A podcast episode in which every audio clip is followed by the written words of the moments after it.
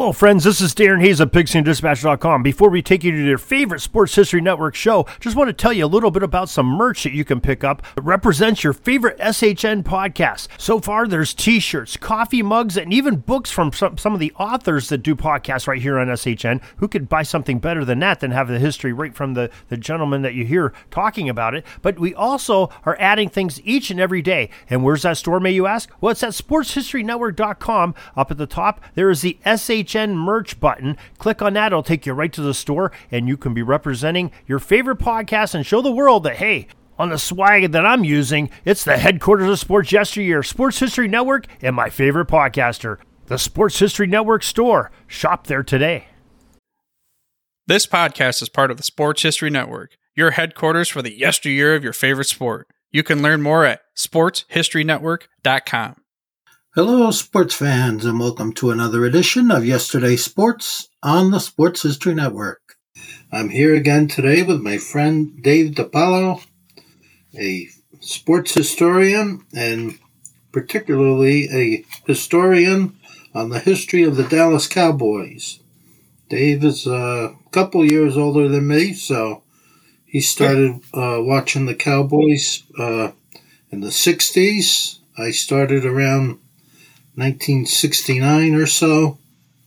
And today we're going to go over the draft picks, the uh, go all the way back to the beginning of the the draft picks that the Dallas Cowboys have had over the years. And uh, I think one thing to point out to our listeners, Dave, is uh, how far ahead the Cowboys were of the rest of the NFL with regards to draft draft picks. Um, You're right. It really wasn't wasn't really That's until right. uh, around the late seventies, early eighties that the other teams finally caught up with them. And uh, you know, the, they had twenty winning seasons in a row from 1966 to 1985, I believe. And a big part of the reason for that was uh, the draft picks. They were always ahead of everyone else on the on the draft picks. Yep. Um, yep. So, well, one team that did the I think the team that finally caught up to them, who also had a great uh, scout, was the Pittsburgh Steelers. They had a guy named Bill Nunn. They called him Super Scout. Super Scout Bill Nunn. And he kind of started doing the same thing that the Cowboys were doing, going to these obscure colleges and picking out uh, all these great athletes. So uh, I'll let you start it off, Dave. You know, Mark, you, you, know, you hit it right on the head, Mark. They were ahead of their time. They, they, they, they. Uh, you, I looked at the first like six years of the draft, uh, roughly from 1961, because they didn't draft in 1960. Their team was right. their team was made up of cast-offs from other from other yeah. teams. You know, I think each team had to give up three or four players, and they were, of course, yeah. they weren't good players. They were just players that those teams didn't want, and so their team wasn't that good, right? All the players that were that had bad knees and were at the end of their career, right? right? or maybe you know, malcontents, guys that were disgusted with the team, so they right. you know they went to another team. But um, as I looked through these early drafts, I noticed that in through in night from 1961 through 1964, which is you know four or five years there, they had a lot of years with no cho- like in 1962, for example, seven no picks. So in 62, out of the 20 draft picks, seven of them they didn't pick at all. They had no choice because what they were trying to do was they were trying to gather players from other teams, established players, to mix them in with the young players they were getting out of the draft. So uh, in the first four years, they had four, seven, 11, 15, 16, 19 pick, no picks at all. And so that I found wow. that to be very interesting. I forgot about that. You know, you forget you can only retain so much information, but when you start looking back, you realize that was Landry's way of picking go. They tried to pick up guys like Buddy Dial or, or, or this Right. guy or that guy, and they ended up trading picks away for these guys. That's what happened. hmm Yeah. That that was uh first few years, right? Yes, I see. Even one of the picks, uh, one of the picks, Mark, was the fifth pick in the 1962 draft. They traded the pick away for Dick Nolan. Imagine that. Yeah, Dick, he was defensive back, right? Yes, he must have still been playing at that point. Yeah. And then Yeah. later, later on, he was coaching the 49ers against the Cowboys in those those playoff games, and then he became a Cowboy coach later on. That's right. I think yeah, I think you're right. He played for them for a couple of years. Then I think he was an assistant for a couple of years. Then he went to 49ers. And then he eventually came back to the Cowboys again as an assistant. And then I don't know if you remember this, Mark. He came back again in 1989 when when Jimmy Johnson took the team over. They brought Dick Nolan in for some reason, and when Tom Landry went into the Hall of Fame that year, Dick Nolan was there, and I talked with him. He was he was there, and he said he started talking about the guys that they had in training camp. Terrence Flagler, it was a running back they picked up from the, and he was talking about all these different guys they had. And I'm thinking to myself, they brought this guy back. I don't know how many years he was gone, but I was I was actually hmm. surprised. I'd forgotten about that he was even there i- i- on that team in '89. Yeah, I didn't I didn't uh, remember that. If you want to look at that first pick in, in '61, where everybody knows that that was Bob Lilly, he was actually the, he was actually the second. They had a pick before Lilly, but they traded it away for Eddie LeBaron. So the first pick that they actually got in was Bob Lilly, but he was actually Right. considered one B. Okay. You know, Then who else was in that? Was there anyone else uh, noteworthy in that? There. You know what? 61? There really well. There was a guy, Billy Shaw. You remember him? I think his son ended up playing with the Cowboys, didn't he? Was he? I think he was a Shaw, Buffalo, right? Yes. Yep. But what happened was he went to the. Don't forget, Mark. This, this was they were battling with the AFL for players back then, and so some of these guys never signed with the Cowboys, like EJ Holub, who went to go play with Yeah. the with the Chiefs. He was the Cowboys' second pick after Lilly, and then he never Okay. played with them. And they were still the Dallas Texans, right? Co- correct. Exactly right. Exactly right. And, and Billy, Billy Shaw signed with uh, Buffalo Bill. That's right. Exactly. But the, the, I'm looking over the other names. Nobody, nobody. I uh, well, actually, no. Remember, there was two Talbert brothers, Diron Talbert and Don Talbert. And Don Talbert got drafted. He was drafted in this draft with the. Uh, he was the eighth pick in that first draft that they had. Right. Other than that, he was uh, offensive lineman, right? yes. Other than that, Mark, no, no recognizable names. Um, Okay. from, that first draft, other than Lilly. We know how he turned out. We've talked about Lilly, uh, you Yeah. know. They would have had two. They would have had two other great players if it wasn't for the AFL. Yes, Billy Shaw. Billy Shaw's a Hall of Famer. yes, exactly. Billy Shaw's Hall of Famer. Okay, you want to go to 1962?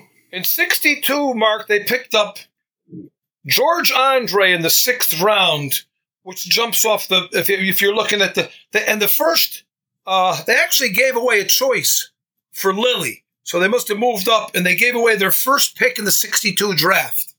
Okay, but then they they Uh-huh. drafted Sonny Gibbs. He was another quarterback uh, out of TCU, the Right. same same uh, same college that Lilly went to.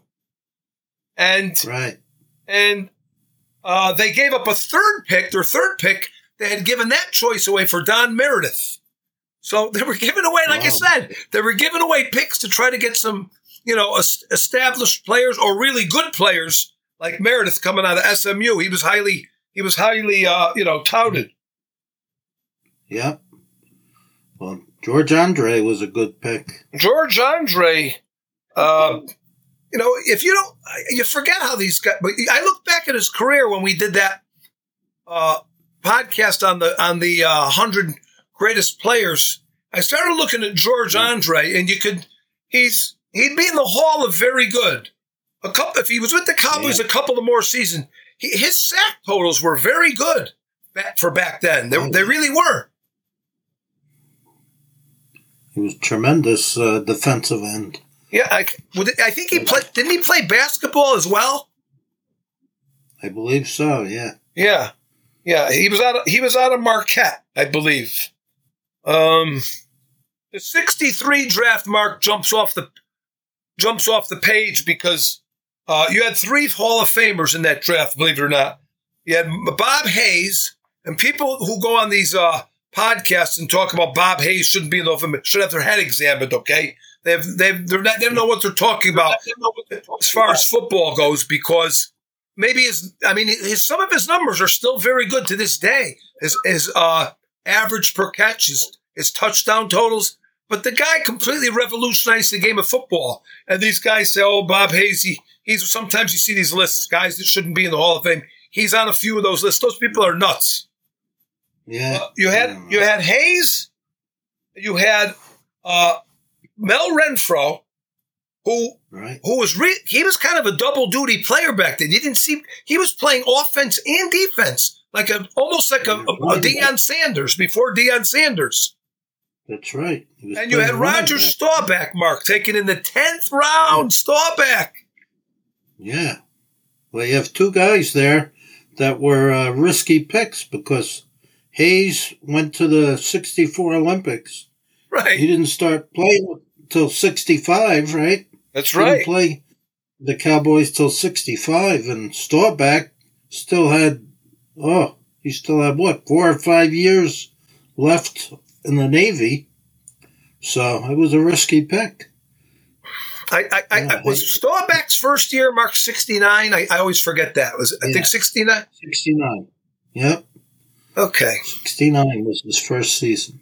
So if he mm-hmm. got drafted in sixty three, Yeah. Say he, say he came in for that. Yeah, say he came in for that '63 season. You know, Landry never played these rookie quarterbacks. But he was always a big believer. Two, three years on the bench. That was his. That was his thing. Couldn't get that out of his head. So Yeah. somewhere around '66, Staubach would have started. And those were the years that they started to get good. Really, '65, I think they were 500, and in '66 they went to the championship game against the Packers. You know, Right. Yep, but uh, both of those, Hayes and uh, Staubach, they were that. That's what I was talking about. With you know, they would they would take risks and uh, they would go to these obscure colleges. No, nobody really even knew. You know, Staubach had five five years left of naval commitment. yes, So yes. and That was the- Hayes, was going to the Olympics, so Yes. they weren't even sure he was going to play football. That was the 64 draft. My mistake, 64. But I'm looking. I was looking to see if there were any other notables in that draft in 64, and Okay. you you did have. uh Well, they had Billy Lothridge. He was another quarter. They were really stocking up on quarterbacks. Think about it. They had Eddie LeBaron. They had Meredith. They had Sonny Gibbs. They had Billy Lothridge. Some of these guys they must have let go. They, they couldn't have. They had all of them. You know. yeah. And by the way, they had Jerry Rhome. Jerry Rhome got That's drafted right. in '64. He was right. he was their 13th round pick out of Tulsa. So that, that's five guys we just mentioned right there. Right. Not mentioning, not even counting Staubach. We didn't even mention him. Throw him in the mix.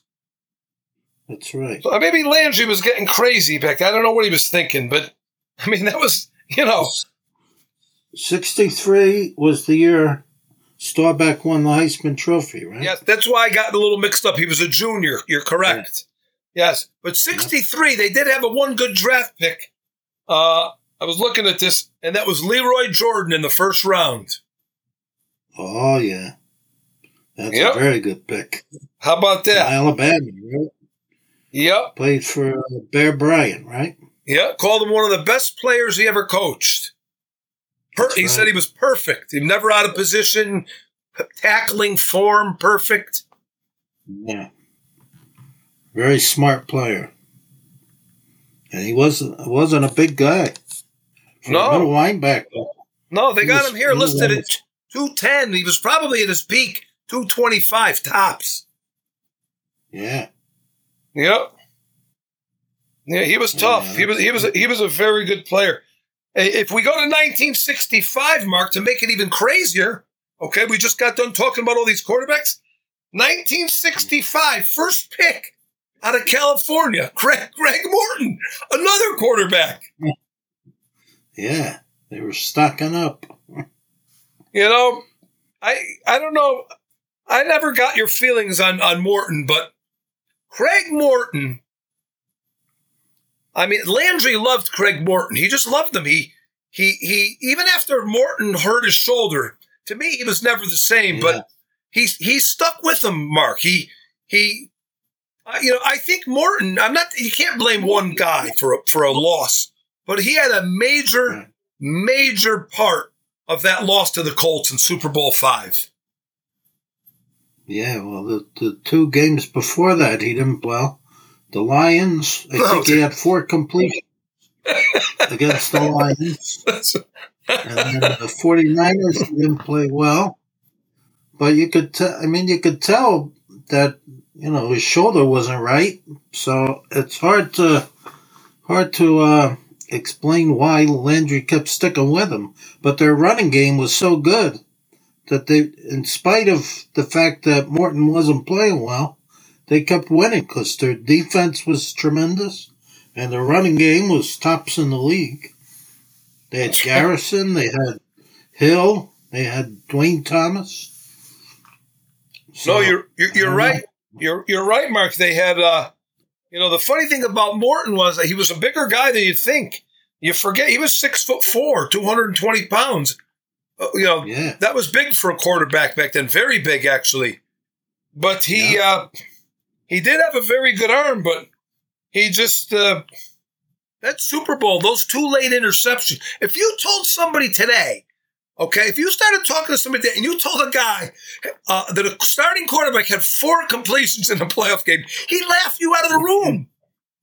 yeah, and they still won the game.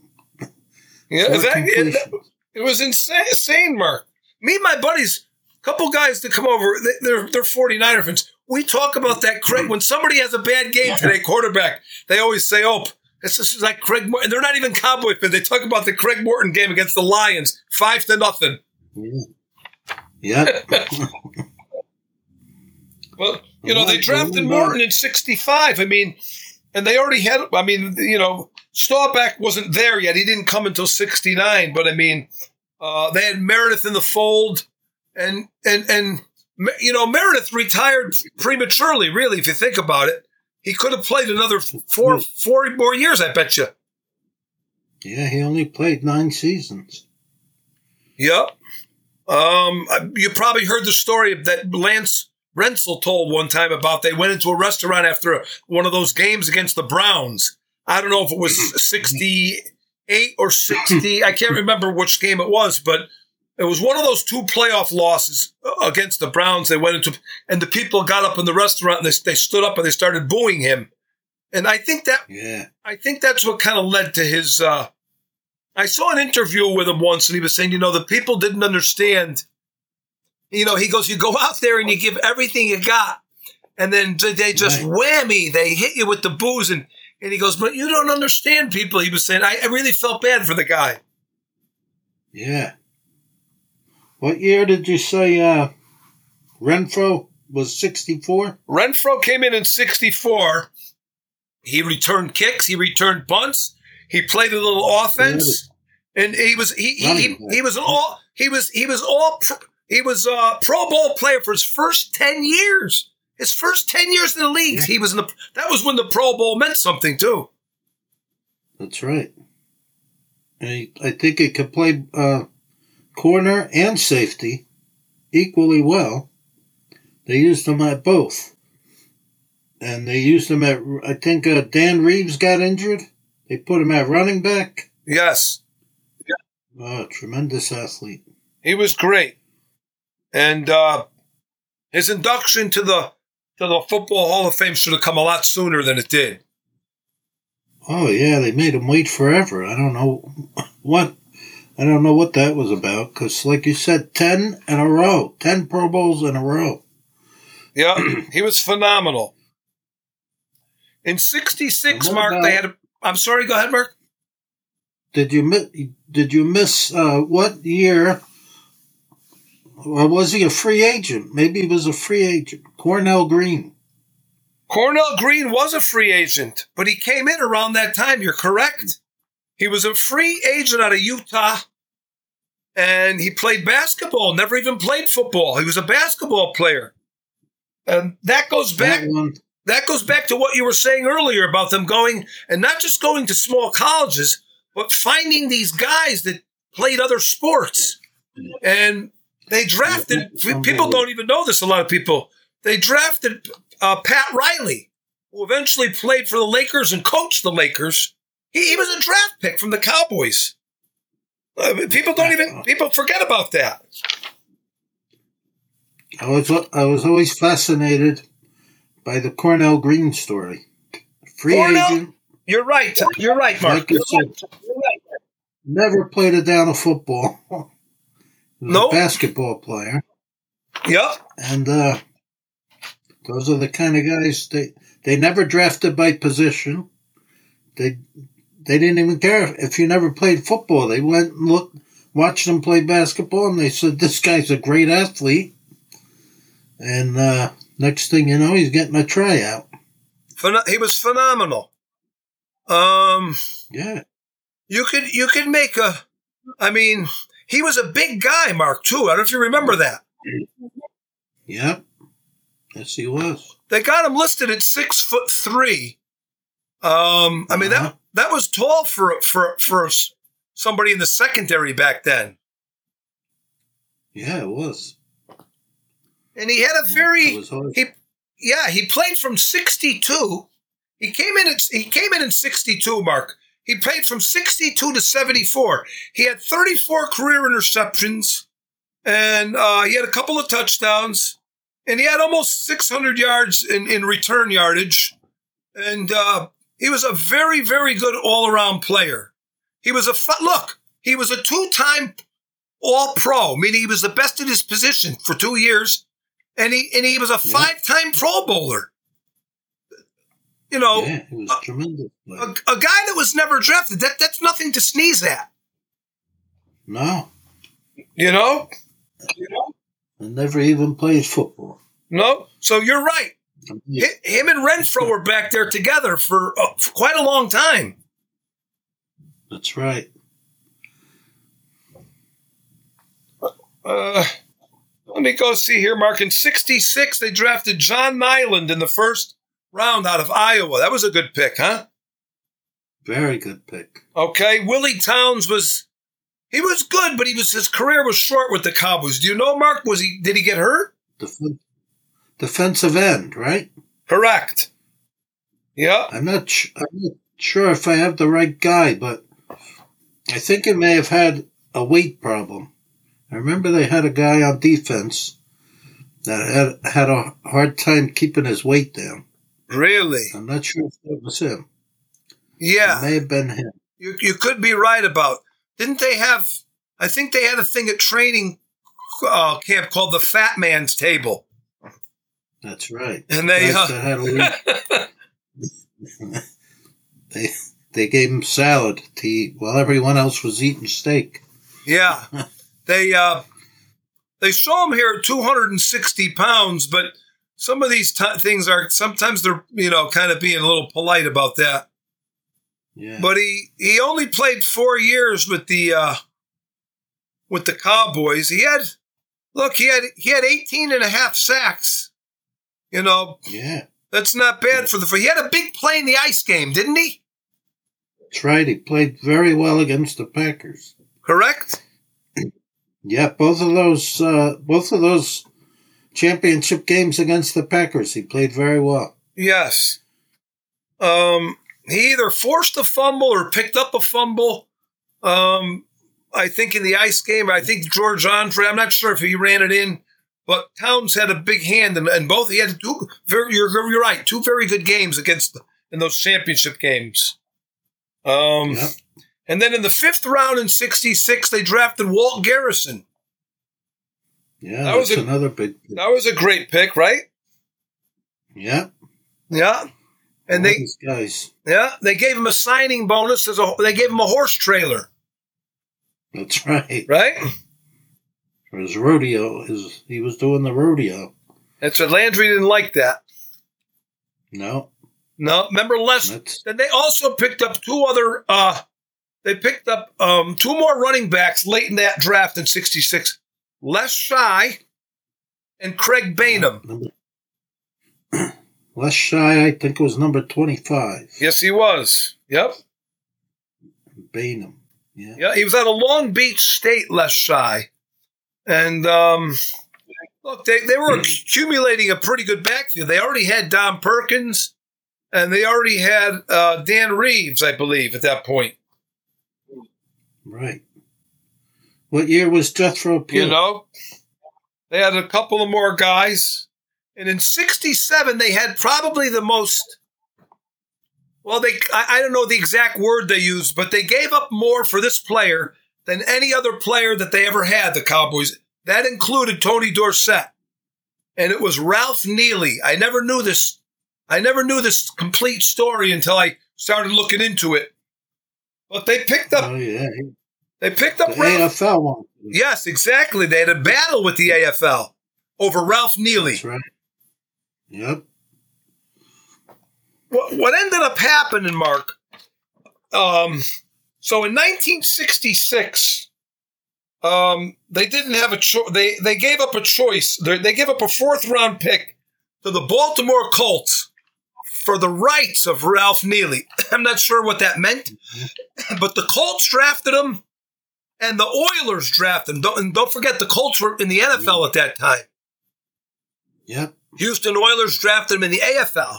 So when the when it cycled around for for Neely for his time to play in '67, the Cowboys gave up three or four more choices to get Ra- Ralph Wow. Neely had Ralph Neely had signed with the Oilers. This is how bizarre it is. Gave his signing gave his signing bonus back, and gave his uh, got the contract. He gave the contract back. The Cowboys gave up three or four draft choices. I could tell you in a minute what exactly. I think it was four picks, and they had to pay all the Wow. court costs for the court fees for the. They went to court against the uh, Oilers. And Neely, before he moved, but Neely was initially a right tackle, and before he moved over to left tackle, he had he was a four-time All-Pro player at right tackle Right. and he was an, he was a member of the All Decade 1960s team. I forgot about that, Ralph. That's how good he was. He went to Yeah. switch at left left tackle when Rayfield Wright came in. He was not quite as effective at left tackle, but he was still very very good. So Yeah. th- they gave up more for Ralph Neely than any player in Cowboy history, if you could believe that. Wow. Well, that's how serious that AFL and NFL war was. Yep. They gave up Mark. What about Go ahead. what about Jethro Pugh? What year was he? Jethro Pugh out of Elizabeth City. Uh, that was a small. That was a tiny little college up up in Yep. uh, in the Carolinas, I think. Yeah, that's another example of what we're talking about. I'm gonna look that. I, he, Jethro Pugh was right around this time. I think I want to say he was a he was a very late pick, Mark. Um, Uh-huh. he he wasn't a free agent. Um, he was he he was he came out of Elizabeth City State, and I think his first year was sixty five. So he they drafted him in sixty five. I'm not sure the exact position, but I can tell you in a minute. Jethro Pugh was a eleventh round pick. Uh-huh. 11th round draft. Let me tell you something. Jethro Pugh is extremely underrated, Mark. I don't got to tell you that. Yeah. Tremendous player. This guy was overshadowed by, Well, he had, there was a lot of good guys around him. Lilly being the being playing right next to him, but um, Jethro Pugh had a lot of success. I looked at a recent video where this guy, I think his name is the Logical Cowboy. If you look him up, he, he's got a lot of really. He puts together a lot of very good videos. He spends a lot of time on it. There's a lot of homework that goes into him. And he had Jethro Pugh, and he gave his sack totals and you wouldn't you wouldn't believe that his sack totals were rivaling any they were rivaling and better than just about any guy that's ever played the game, Mark. Jethro Pugh. Yeah. Yeah, I believe it. I did I didn't write it down, but I watched that video. Oh, that was well a result of that, that that having Lilly next to him helped. You, you know that. Right but he was still very good and he had a very long career. I think his last year was when the Cowboys played the Broncos in the Super Bowl. He was still around for that. I think he was still around for the uh, Pittsburgh game? Pittsburgh. Pittsburgh Super Bowl. Unbelievable. 13. I think that was his last game. You're correct. Yeah. And then he got, then in his later years, he got overshadowed by the other guys, Ray and uh, Harvey Martin and Ed Tall Jones. Yes. So he, you're right. He was always overshadowed by somebody, but he was a tremendous player. He was a great player. He had a little store in the uh, in the Dallas airport, the DFW airport. He had one of these uh, stores where he sold a lot of Cowboys merchandise. And I never caught him in there, but every time I would go to the airport, I would always check in there to see if he was there. But he owned that little shop in there. And sometimes he was in there. I was told by other people yeah. that they had met him in there. Yes. Uh huh. Jethro Pugh, great. That was a great. That was a great thing you just mentioned because we. I missed that in the '65 draft. You're right, Jethro Pugh. Yes, sir. Um, what about um, Larry Cole, was he a free agent? Phenomenal out of, out of uh, Hawaii. Larry Cole, yeah. you know, he he might have been Mark a free. I'm gonna look him. He might have been a free agent. Um, you know, they just Lilly talked about him as being just um a real steady guy. Uh, you know, a real strong guy. And Larry Cole, you know, Mark as well as anybody, he could play either of those positions. Yep. Equally right. well. Larry That's Cole, right. defensive end, defensive tackle. I didn't get his book yet. That line. Yes, exactly. He was he was a he was a 68. He came in in 68, Mark. Um, uh-huh. and you're not going to believe it. Well, maybe you will believe it. 16th round pick. Yeah. Six, 16th round pick. Amazing. And I, I think he was the first player ever taken out of Hawaii in the NFL, yeah. not just the Cowboys, the the yeah. NFL. I'm pretty. That's, yeah, that's. I'm pretty sure of that.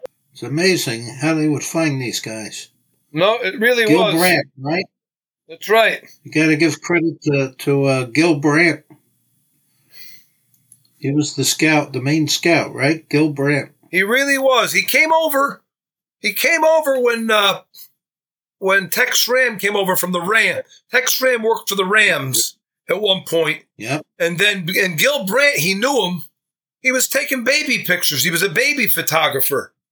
And he, he, he, uh, and he ended up, he comes to the Cowboys and he goes out and he starts he was very good at getting he was very good at working the players over and, and working over their families. That's what they said. Gil brandt was very yeah. good at that. He was a real schmoozer so to speak. You know?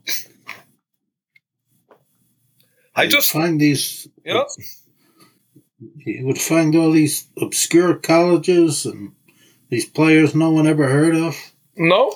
Jethro pugh larry cole that's right 67 mark is the year I told you they drafted Pat Riley, who never played with the Cowboys, but they did it. The, the, the whole rest of the draft is pretty, unrecognizable except for one guy taken in the seventh round, 1967. Rayfield. Rayfield Wright. Mark, Rayfield. Mark knows. Yep. tight end, right? Started out as a tight end. Tremendous. Number 85. That's right. Number 85, tight end. Yep. Yep. Tremendous. And, you know, it's funny as you look at these drafts, they kind of went into a lull here. You, I look at 67 and 68. Between those two drafts, really, uh, I take it back 68, two starters they got out of that draft. They got Blaine Nye out of Stanford Oh, yeah. Yep. and Dee Lewis Uh, out of Mississippi State. Those are two big picks. They got a lot of mileage out of D.D. Lewis. He at one time he was he held the record for being the most playoff games. That's right. Most playoff game, I think twenty five or twenty six games. Yep. Another very steady player. Blaine Nye, another another very good offensive lineman. That offensive line was very good. They had Manders, Neely, Nye, Wright, and uh, and Liscio at the, the early part, but then they, you know, That's right. He he was the guy who said that uh, that uh, the guy who punched Staubach. What was his name? Uh, Clint, uh, the quarterback, Clint Longley. Clinton Longley. He said in the Clint Longley. Thanksgiving Day game that he had that big success, and Blaine Nye called it. A, a, he said it was a. A, a, victory or a product of the uncluttered mind. He said he just went in there and threw the ball around.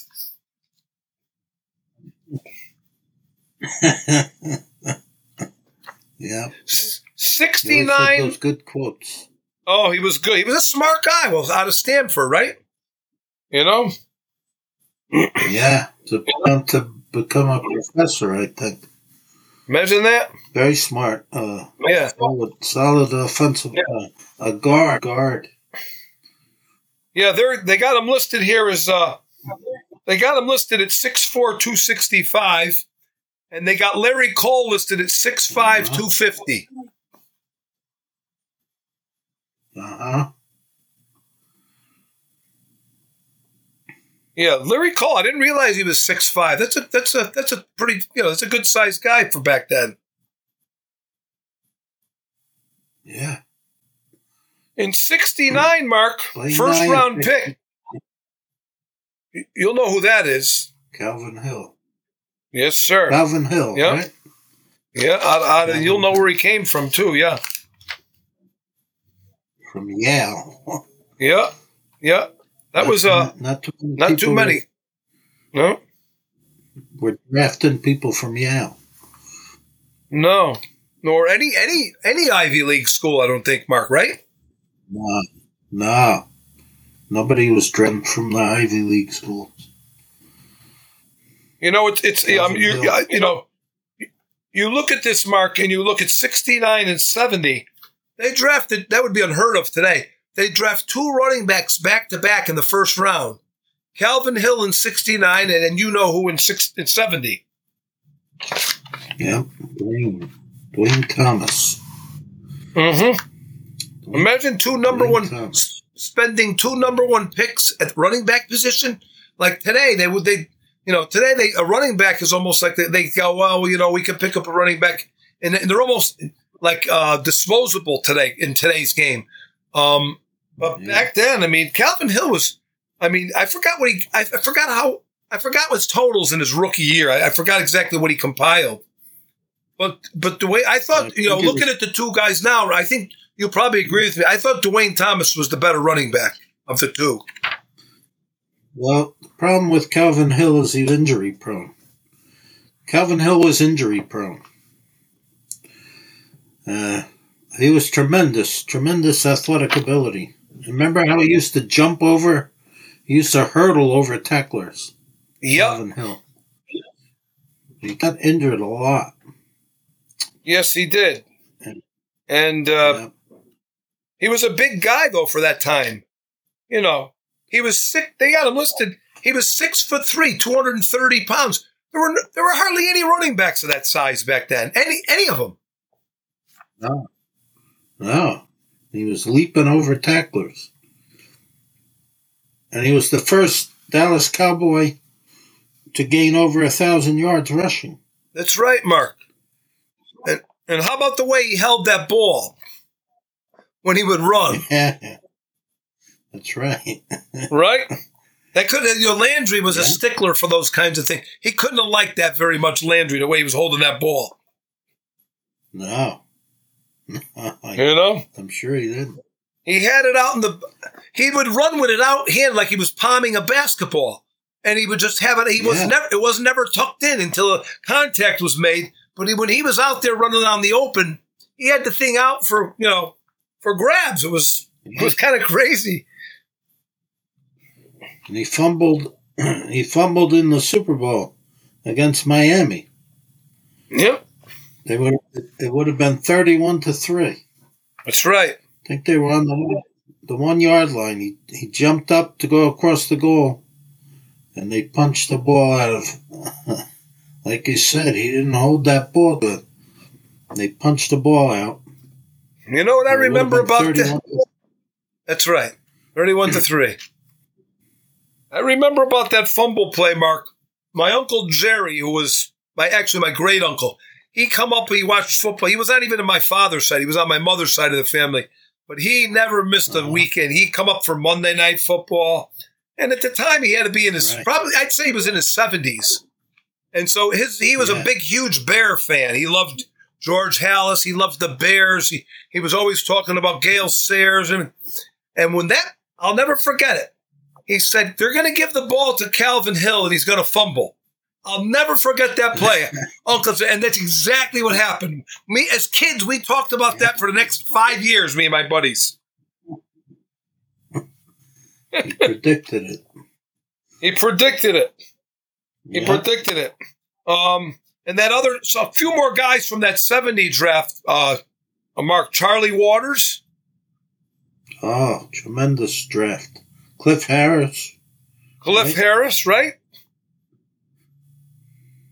Uh, Cliff Harris actually was a free agent. That's right. Was not drafted. I'm looking at it. You know who they did draft, Mark, and I, I wasn't aware of this. And you'll remember him because you you're very good with that. Pete Athas. That's right. Pete Athas went on to play for the Giants. I think they had uh, they drafted uh, that seventy draft. They had a lot of athletes. Uh, Richmond Flowers, I think. Yes, Was sir. he in that? Uh, Um, Steve Kiner. Yes, he was Steve Kiner.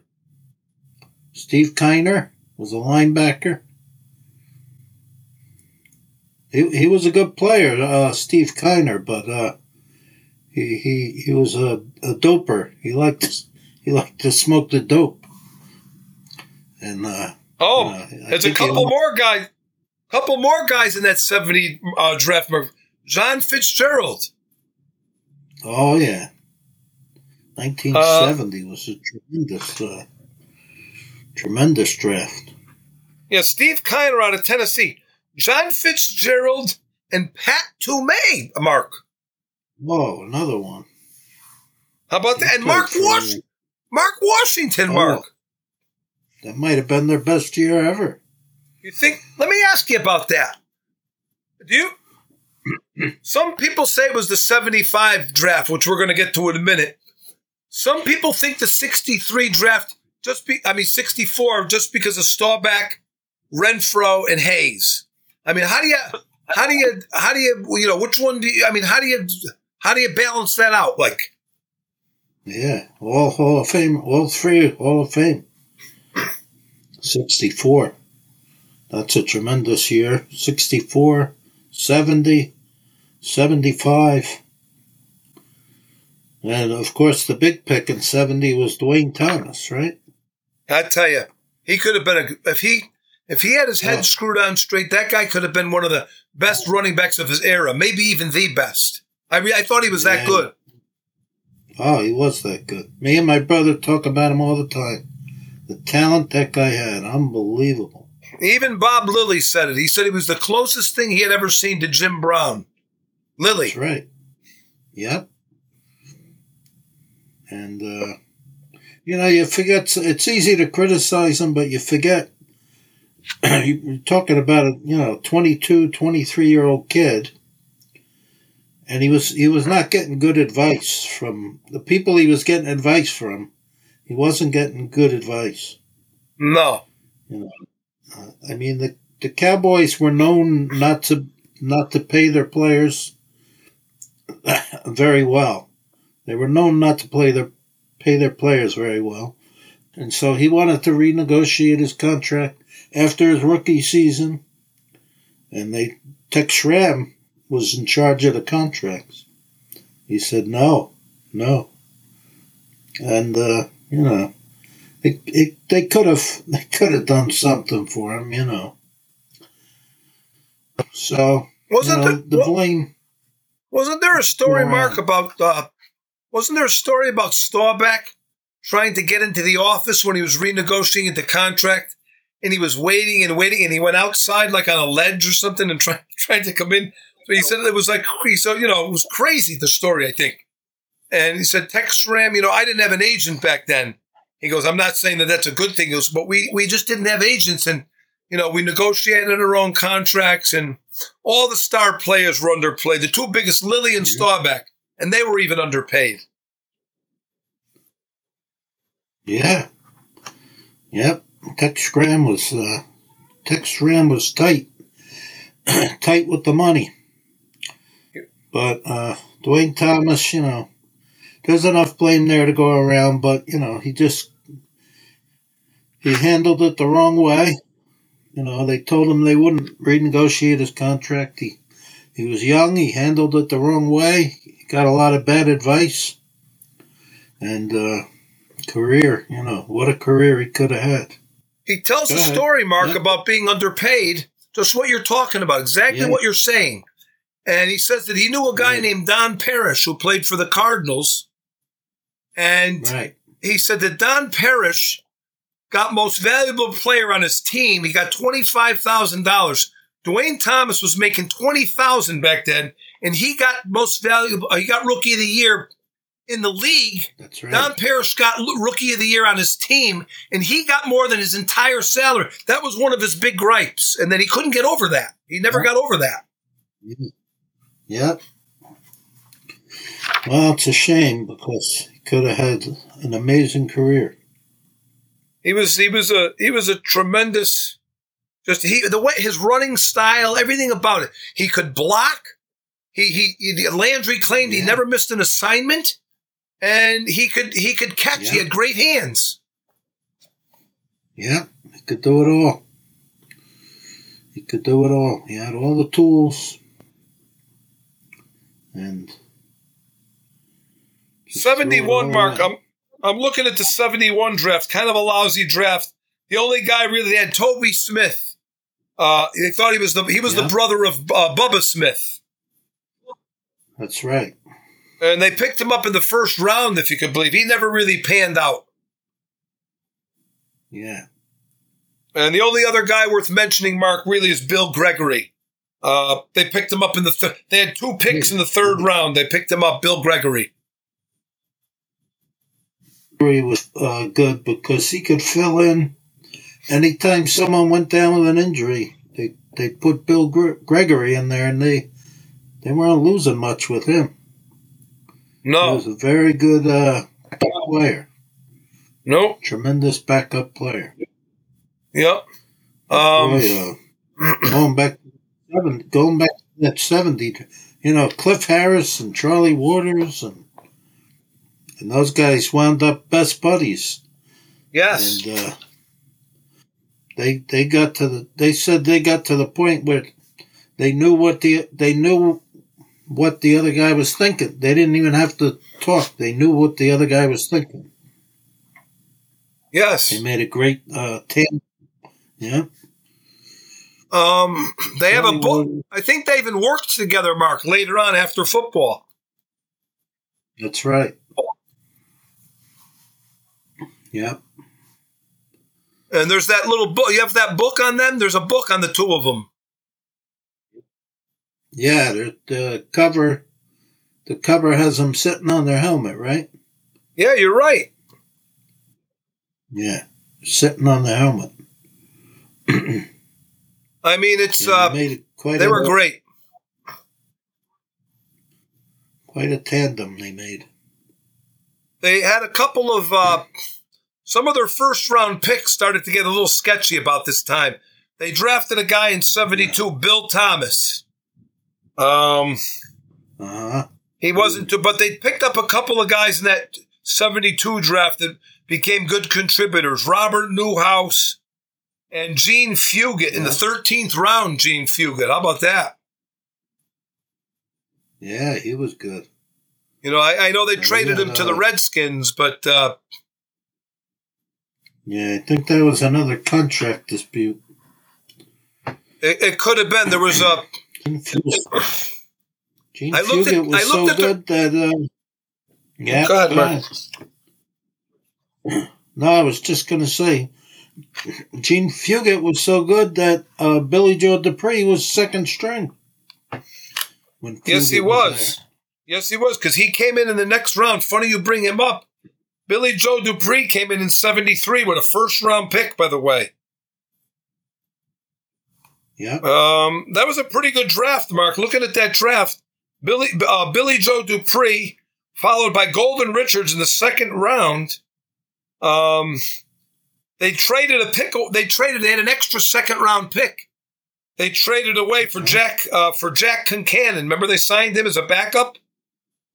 yeah. And um, yeah, in the third round they picked up Harvey. Martin. Yes, exactly. Seven. So, so they had Martin, Newhouse, and Billy. Oh, no, Newhouse was seventy-two, right?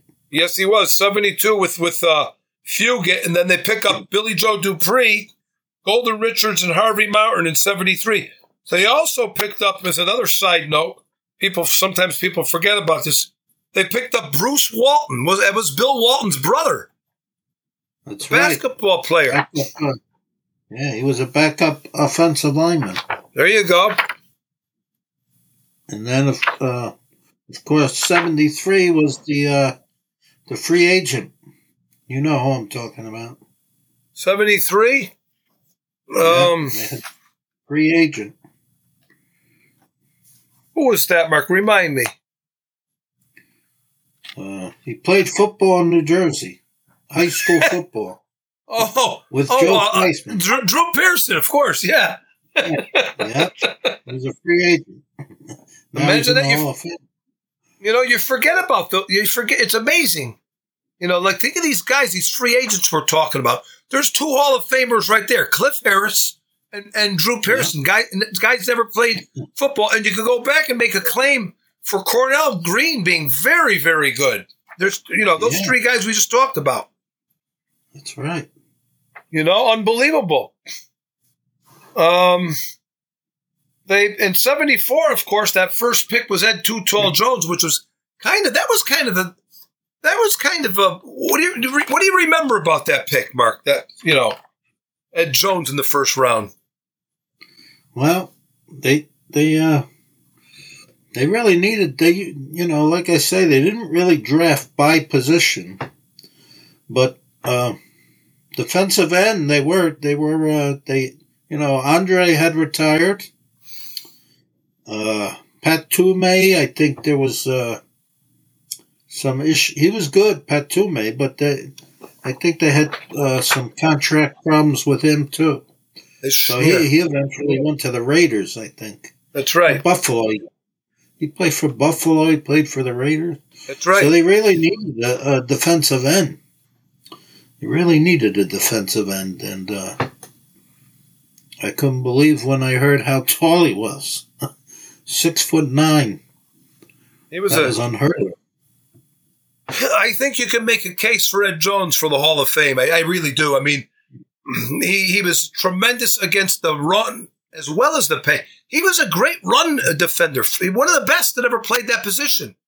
And he, he batted down. There was a six year span where the guy batted down sixty five passes. Ed Jones, That's a lot. That's a tremendous amount. you know. Um, other notables in that draft marker, they picked up Charles Young. Remember him? Yep, running back. Yep. Number 30. That's right. And really, the only other notable really out of that draft was Danny White. They picked up Danny White in the third round. He was playing in the WFL, right? He he did, yeah. That was another thing. Guys were going to play in that crazy league. That's right. Um, a lot of big time stars went to that league. Uh, remember, I, I did, didn't Csonka and Kiick go? Csonka, Kiick, Warfield, uh, Daryle Lamonica. Yes, I forgot about Lamonica. Yep. Yeah, a lot of guys went to that league. How about the? Uh, yeah. How about the '75 draft, the one that now people talk about could have been their best ever? They had, you know, that they had the dozen guys that made it as rookies, but out of those dozen guys, Mark one, um, I think at one time, uh, looking at them here, I think at one time or another, not all of them, no, not Woolsey, but other than other than Rolly Woolsey, um, I think just about all of them started at one point or another. Eleven out of twelve started were starters. Yeah, I could believe it. Um, I don't. There's be at I mean- least at least six of those twelve went on to become All Pro or Pro Bowl. Right? They got Pat Donovan. That's right. Was Herb, Herb Scott was in there, right? Herb Scott, thirteenth round pick. I Yeah. mentioned that. Herb Scott, Pat Donovan, Henderson, of course, was in there, right? He was great. Henderson. There's another one. He was great. Yeah, like I used to tell Summers, he was on dope, but he was a he was a listen. He was a he was a, he was a he was a phenom. He look, he was he could have he could have been he would have been in the Hall of Fame. I'm convinced Oh, yeah. of it. Him and Duane Thomas. Unbelievable, just natural athletic ability. Just totally natural, God given athletic ability. Those two guys, Thomas Henderson, Duane Thomas. They both had problems, you know. It's a shame. Was Burton Lawless was Burton Lawless Mark a starter at one yes, point? he was. Yep. Burton Lawless, number 66. Yep, he was a starter. Yep.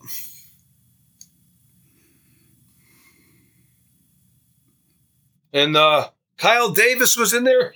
Randy Hughes. There was another very, very good player. Yep. He was a uh, defensive back, right? Safety. I think Yeah, what happened to him, Mark? Yeah, what happened to him? he couldn't get in there because Harrison Waters, you know, he couldn't become a starter, but he, he still played a lot, even though he wasn't a starter. And he had a great Super Bowl against the Broncos, remember? He had a tremendous He was a real hard hitter, Mark. And then they find, and he was tall. I think he was about six four. And then Yes, he uh. Cliff Harris retired after the '79 season, and uh, so uh, Randy Hughes finally got his chance to become a starter, and then uh, he tore up his shoulder. Yes, He tore up his shoulder. Yeah, that's what it was. and never really. That's what it never was. really fully recovered from it. He finally got his chance, and then he tore up his shoulder. The last, the lowest guy on that list, the last pick at 14 was Scott Laidlaw. Scott Laidlaw was another tremendous player. And, and every time uh, Newhouse got injured, they put Laidlaw in there, and he was just as good. And he, he was a good Uh, blocker. I thought, I thought he was, I thought he was a better blocker he than was a very Newhouse. blocker. Tremendous blocker. I think it was Super Bowl 13 where he he, uh, he put his helmet in Jack Lambert's chest I think it was a blitz. I think Lambert was blitzing, and Laidlaw put his helmet Jack- right in his chest, and he had to go out of the game for a couple of plays. He, he knocked the he knocked the wind out of him. That's right. It's right. That was the Jackie Smith catch he did it on. That's right. Believe it or not. yeah, Laidlaw, and I remember Laidlaw had a big game, uh, a Thanksgiving game against the Redskins. He had a career game. Really? I think it was 1978. 1978, they played the Redskins on Thanksgiving, and Newhouse was injured. They put Laidlaw. Imagine that. He had about 160 yards in that game. They couldn't stop him. That's unbelievable. Yeah, they went. Uh, you know, well, the next the, the next biggest player they drafted after that was Dorsett in '77, and they picked up Dorsett and Tony Hill both in, in the '77 draft. Uh, Tony Hill in the third Well, I round. guess we don't. we kind of skipped over him, but there's not really much to say that hasn't already been said. And that 75 draft, of course, was Randy White. We did skip Yeah. over him, but we've talked about him over the. You're right. He was the look. Like I said, one of the greatest defensive tackles ever to play the game. You know, and they picked them up from the Giants. I mean, they they got an extra pick for the Craig Morton. Like I used to say to Steve Summers, they traded Morton. The guy was a stiff, and they got Randy White for him. It was unbelievable. You know, he was he was he was one of the best ever. He really was. They I I was listening to a uh, I think it was uh, This podcast is part of the Sports History Network, your headquarters for the yesteryear of your favorite sport. You can learn more at sportshistorynetwork.com.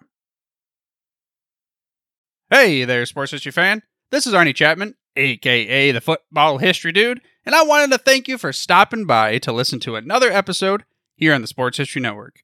Our podcasters are passionate about uncovering and sharing sports stories from yesteryear. And if you didn't know it already, we have over 30 shows across the network covering all sorts of sports history topics. In fact, here's a glimpse into one of our awesome podcasts here on the network.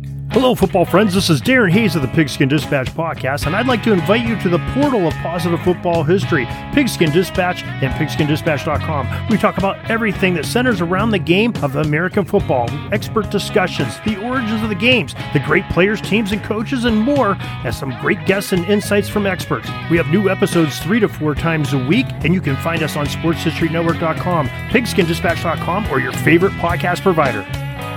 How about that? I bet you're super hyped to go listen to that new podcast, right? Well, to learn about this show and all the other podcasts on the network, head over to sportshistorynetwork.com forward slash podcast. Again, that's sportshistorynetwork.com forward slash podcast. Head over there today to find your next favorite sports history podcast.